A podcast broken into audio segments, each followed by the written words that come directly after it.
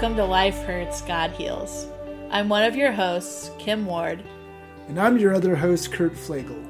And on this first episode of our new season, we are going to be talking about the Enneagram again. But this time, we're asking questions about the Enneagram we've never tackled before. In particular, are there hidden dangers in the Enneagram? And if so, how do we navigate those dangers? These are important questions that need to be answered, so let's not wait any longer. Let's get started. So, Kim, you and I, we've used the Enneagram in understanding ourselves and how we relate to God. And we have done multiple episodes on the Enneagram over the years.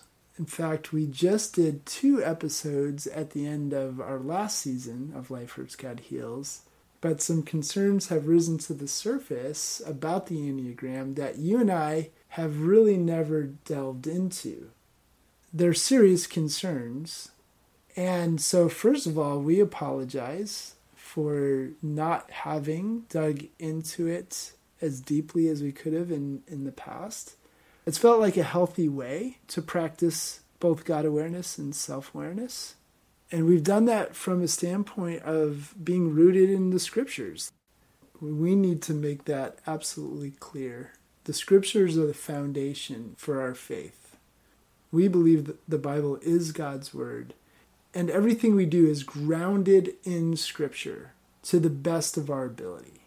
Now, some things have come to light when it comes to the Enneagram that we need to address. But we start with an apology and saying, We're sorry that we didn't dig as deep as we could have in this. Because of the concerns raised, you and I went and did some research. Some things were offered to us to look into. In particular, we watched a number of YouTube personalities who specialize in Christian apologetics. Remnant Radio was one of them. Also, Sean McDowell, who brought in a guest named Chris Berg, who wrote a book talking about the dangers of the Enneagram. And also, we watched a debate between a guy named Todd Wilson, who pastors and also has, I believe, a ministry that um, teaches theology. And he's a proponent of, of the Enneagram. In fact, he wrote a book for Christians about the Enneagram, praising its benefits. He was debated by a woman named Marcia Montenegro, who was a certified astrologer, taught people how to, to understand themselves in light of the horoscope and astrology. She is not a proponent of the Enneagram as a Christ follower. So that's where we did our research, listening to them, and everything we're going to talk about really comes mostly from from those interviews and from those debates. So, Kim, let's talk about the concerns. Yeah, it was kind of eye opening in a way to have all these different sources all kind of coming at it with things that I hadn't really heard about. The roots of the Enneagram, you know, from the books that you and I had read, there was this idea that oh this is from the desert fathers. It's rooted in history. It's ancient. And it's just been tweaked in a modern sense. Was kind of how that has been presented with the books that we were introduced to. At least the first one being you know the road back to you by ian morgan cron. Even that one talks about the desert fathers and kind of an unknown origin. And then you come to find out from all the research that other people have done that the origins of the Enneagram are much more recent than that. The Enneagram, as we know it, has only been around since the late 1960s, and that the roots of it are not what we've been taught. Like that that's kind of a concern to start with. But then when you start digging into it, you find out that the two major proponents of the Enneagram, Oscar Ichazo and Claudio Naranjo, were both part of the New Age movement, which is not remotely biblical. Right. And not remotely where where we've been taught that the Enneagram comes from. Yes. Let's talk a little bit about the New Age movement before we go any further into the concerns about the Enneagram. From my understanding, we'll start with me, the New Age movement is not just one set of beliefs, it's a number of different groups who have their beliefs that have basically over time have mixed things together from different spiritual sources to incorporate the idea of karma and reincarnation and other beliefs that have come out of Buddhism and Hinduism and astrology, the horoscope, as we've mentioned. But out of all of these things that have come together, the biggest foundation is this idea that we as people are each God. And we have forgotten that. And we must sift through all of these layers of what they would call the false self to get to the true us. We are God. We would say God who is beyond us, Father, Son, and Holy Spirit, who has chosen to place his spirit within us. And we are made in his image, as scripture tells us, especially in Genesis that we were made in the image of God. That's not what New Age believes, that they believe we are literally God. And we've forgotten that. And every practice for those who are in the New Age movement is to help them awaken to that reality. You and I have talked before plenty of times and used these terms of false self and true self. Would you agree that when we use those terms, the false self we are equating that to what scripture calls the flesh or the sinful nature. Yeah, definitely. Which is born out of the lies of the enemy, hence the word false, right? We often buy into what the enemy has said about us and have gone his way instead of God's, as happened in the garden. And that's where the flesh and the sinful nature came into being, was right there in the garden when Adam and Eve listened to the enemy and the deceiver rather than obey God. Would you say when we talk about the false self, that's what we're talking about? That's our definition of it. Yeah, definitely. That's definitely been my understanding of it. Okay. Would you also agree that when we talk about the true self, we're talking about God's image in us, the imago Dei, or the image of God? That God created us, mankind, in His image and only God gets to say who we are because He's the one who made us. And so our true selves is whoever God says we are based on the image of God in us. Yeah, you know, that's definitely something that you and I talk about every two weeks when we meet, pretty much, it feels like. It is just a lot of where are we disagreeing with God and not believing what He says, and where are we receiving what He says about us doing the as someone put it, the exchange work of the the false, what you know, what the flesh, what the enemy has said about us, and exchanging that for God's truth, which we can only do with His help. Otherwise, it's just more of our own work, and we we stink at it. There's that old saying that I love so much. You ought to stop playing God because you are not good at it and the position is taken. Now, the New Age movement would disagree with that statement and claim to be God. And we are very adamantly saying we are not God. Mm-hmm. That position is taken by the Father, Son, and Holy Spirit. And we are not good at it. In fact, we see Adam and Eve trying to take on that position and failing. And that's why we're in this mess to begin with. Because the greatest lie that we ever believed that we could be God. The enemy said that in the garden, right? You could be like God and not like God in the idea of the image of God, because we can be like God in that way. We are made in His image to be like Him. What the enemy was saying, from my understanding, was you could be God. You can make your own decisions. You can choose what's right and wrong. You can choose your path. That is not true. We cannot be God and we cannot step into His role and make decisions about our lives. He is the King of all creation, as well as our Father, as well as the community of the triunity. He is King.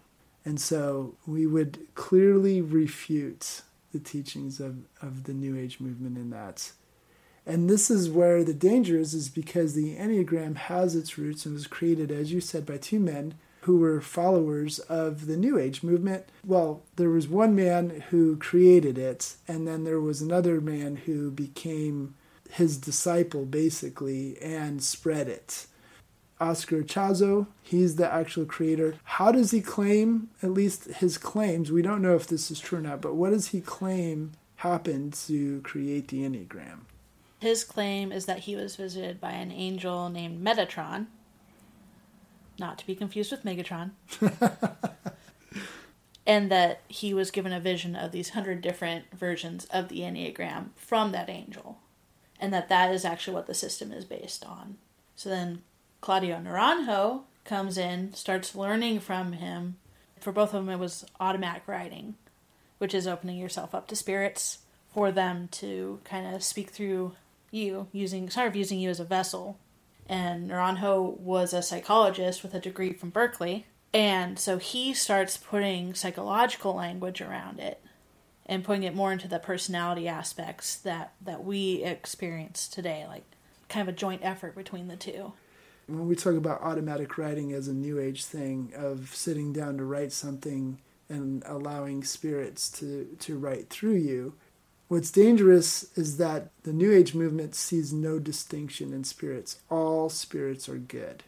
Where we know from scripture that there are two different kinds of spirits there are angels, and the word angel really means just messenger, God's messengers who are in alignment with God, who are his servants. Mm-hmm.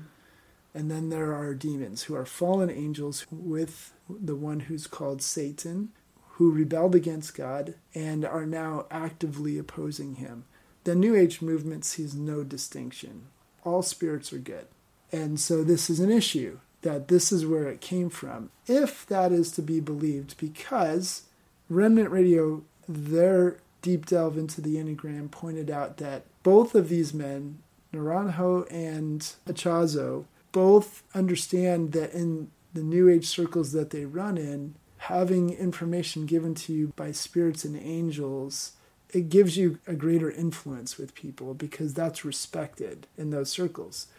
So there is some doubt whether either of these men actually engaged with spirits to receive this information. There's also a lot of accounts that they were doing drugs when this came about, which is also a huge concern, right? Because in scripture, the word for witchcraft in the Greek is pharmakia. Pharmakia is where we get the word pharmaceuticals, mm-hmm. drugs.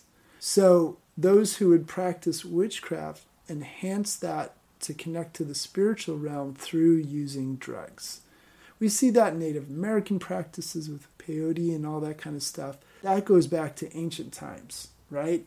So, whether or not they really met an angel named Metatron or not, or if they just wrote this stuff down and used drugs to do it, it's still got that, that sense of witchcraft involved in it. So, obviously, a huge concern that this is the, the foundation of the Enneagram.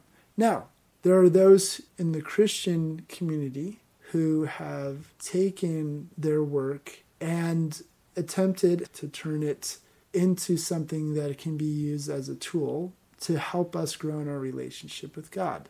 Let's talk about those who are the most popular. There's Ian Morgan Cron. Mm-hmm. There's Christopher Heuertz, whose book is The Sacred Enneagram. Ian Morgan Cron's book is The Road Back to You, as we've said, I believe, already. Yeah. Christopher Heuertz's book is the sacred Enneagram, and then Richard Rohr has he's been a huge proponent of the Enneagram for decades. So let's talk about what concerns we have when it comes to their writings, if any. As far as Rohr goes, theologically, he has gone way off base. Not to mention, quite frankly, I read his book and it was a headache. okay. There was so much language surrounding things that he he wasn't clear, and when he was clear, it was very much off scripture. There was not not anything I would have said was particularly biblically based for the most part, from what I can remember. So definitely, I would say avoid him.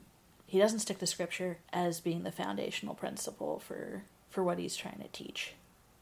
Christopher Heuertz is definitely more accessible, I would say, but theologically There are definitely a few areas I'd say he's pretty far off base. I mean, I read his book, but I also probably discarded about two thirds of it. That's a lot. That's a lot. For me, the only parts I found any value in were when it came to my specific number, he offered contemplative practices to put into place. Things that you and I had already talked about, but that were more specific for my number. That was pretty much the only thing I found of any value within that book. So it's another one where it's kind of like it's not really worth reading and putting a lot of time and effort into.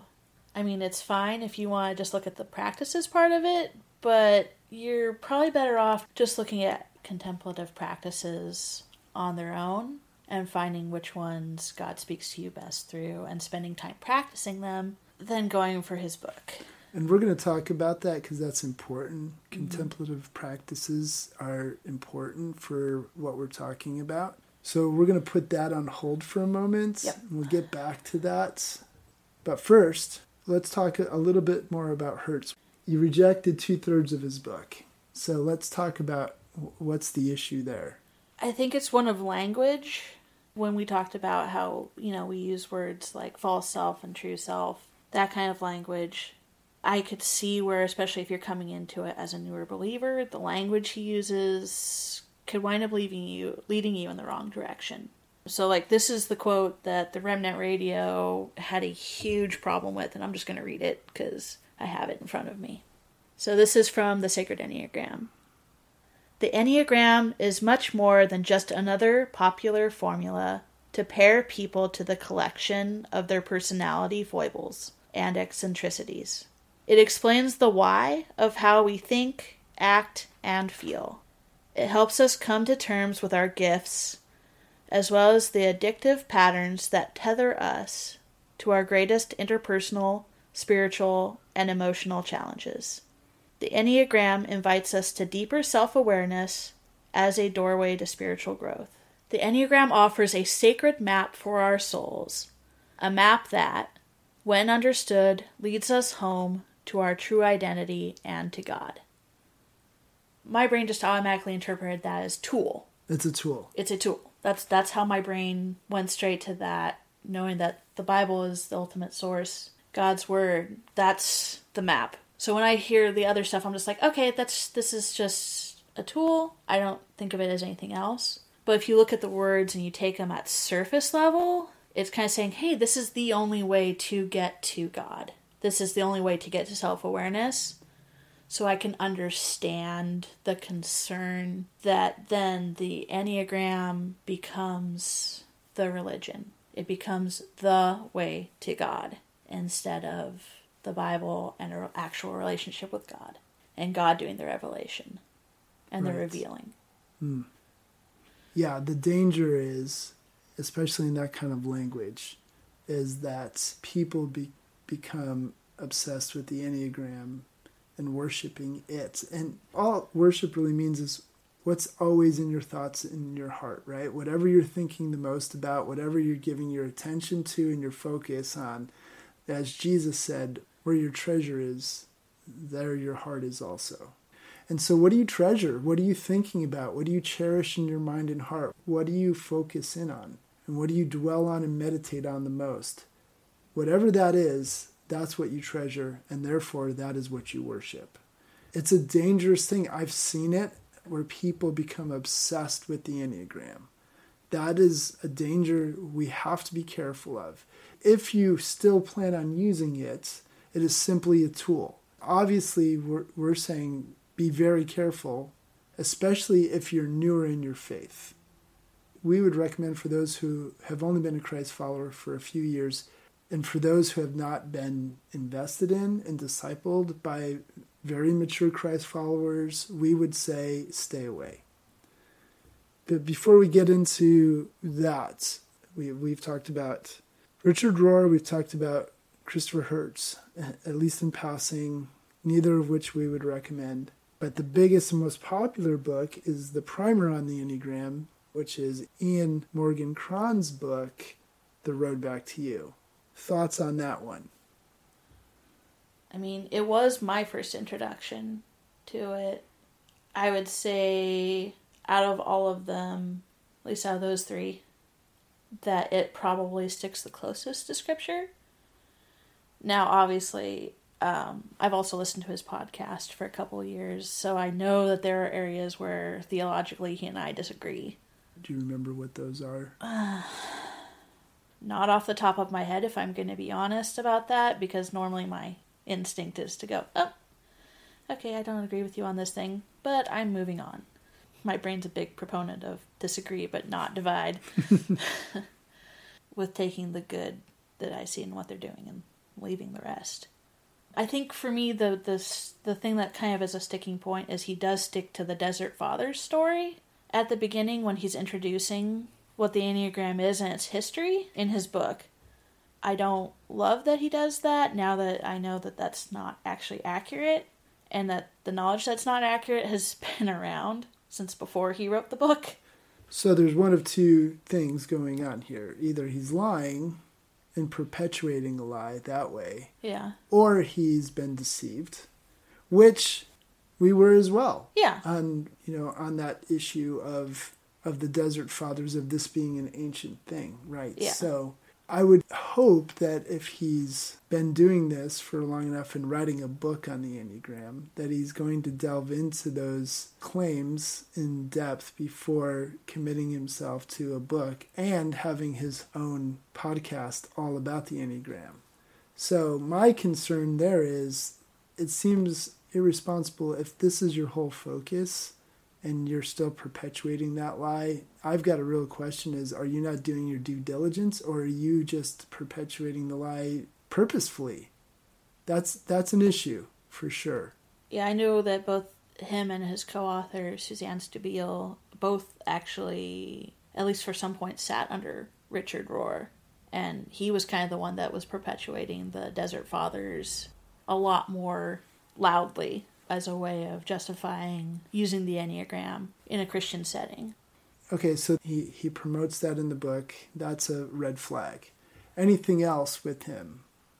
I mean, honestly, I'd say for the most part, the rest of it, he does a pretty solid job on keeping to scripture, on keeping it God focused, not making it into something it's not. As a matter of fact, at, at the end of the intro, he makes a very clear point of saying, this is meant to be a tool to help you with your spiritual growth. If it doesn't work for you, don't keep going. Mm. If this doesn't work for you, if this isn't helpful, then don't don't keep going. Yeah, one of the big things we've already mentioned is that the Enneagram is not spiritually neutral, right? Yeah. And so the deeper you go into the teachings of the Enneagram, the more dangerous it can become. Christopher Heuertz and Richard Rohr go deep. The thing about the road back to you is it sticks to the descriptions of each the nine personalities of the Enneagram more than anything else. He sticks more to explaining those and keeps it more in the idea of this is a, you know a personality profile to help you understand yourself with a big intent on like noticing your motivations, which is what I uh, have always loved about the Enneagram, is that it helps me become aware when my motivations are out of alignment with God's desires.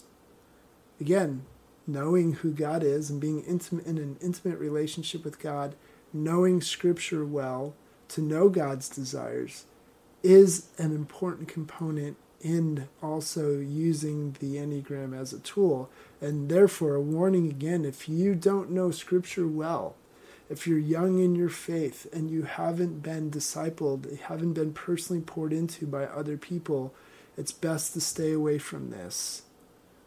Another concern that actually a few of them had, Marcia Montenegro and those who are involved in Remnant Radio, and that the Enneagram is really not endorsed or recognized in psychological circles as a good personality profiling system. Like the one that they mentioned that's the best that is actually endorsed by like professionals in mm-hmm. this in the realm of psychology is the big 5.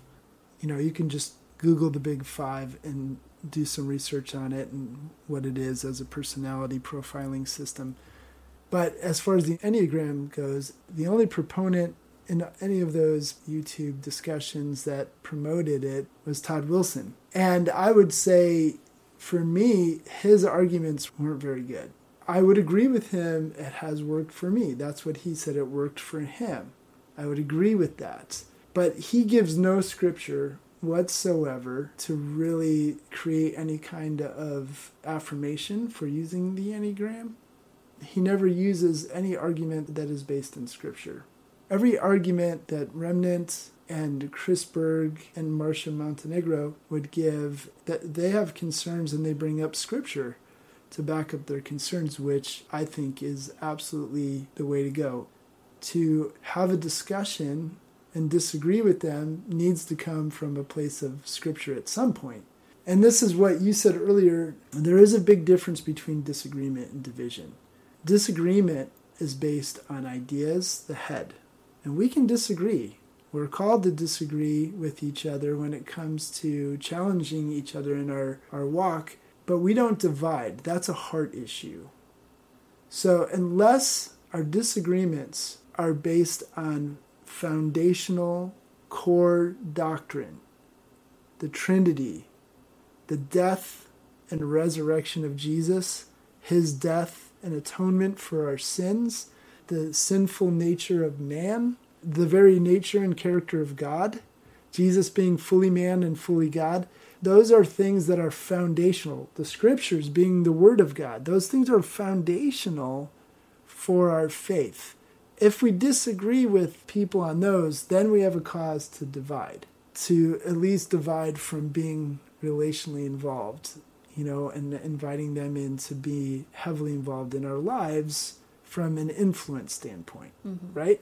But if we're disagreeing on things that aren't the core beliefs that every Christ follower should acknowledge, we shouldn't divide over those things. Having said that, even though Todd Wilson would say he agrees with me on using the Enneagram because it, it's practical and useful for me and where I am in my walk, I disagree with a lot of what he said in his justification for it. I think he didn't do a good job of debating Marcia Montenegro. I don't think he was listening to her very well and what she was really saying. But I would say that my experiences with God with it have been helpful. But again, the danger is if you don't know theology very well, if you don't have a mature walk with God and a mature understanding of Scripture, you got to be careful very careful.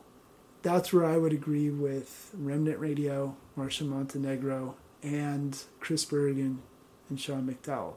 But I do have some disagreements with them as mm-hmm. well. I think this is a good place to end for this first part in our discussion on the dangers of the Enneagram. Our goal in this two part series is not to make decisions for you, but to do our best in giving you enough information for you to decide where you go from here. In this first part, we've talked about what we've uncovered as possible dangers in using the Enneagram as a tool for spiritual reflection. In our next episode, part two of this little series, we are going to be talking about where we disagree with some of those who warned us of the dangers of using the Enneagram as a means of spiritual reflection we will also talk about some tools that we've found that could be helpful for spiritual reflection that may even replace your need for the Enneagram. Here's a sneak peek at what's coming next time. Marcia Montenegro does not endorse any contemplative practices. Oh, yeah, both her and Bergman to a certain extent. Both came down pretty harsh on contemplative practices which I've also found extremely helpful in my walk with God. So that certainly seems like a sticking point. And we're going to talk more about what, again, what we mean by contemplative practices. And we've done plenty of episodes where we're delving into those as tools. Thanks for sticking around for just a little sneak peek of our next episode. Once again, we pray this discussion has been helpful for you and we invite you to join us for the second part of this discussion. Until then, remember, you are God's beloved, so be loved.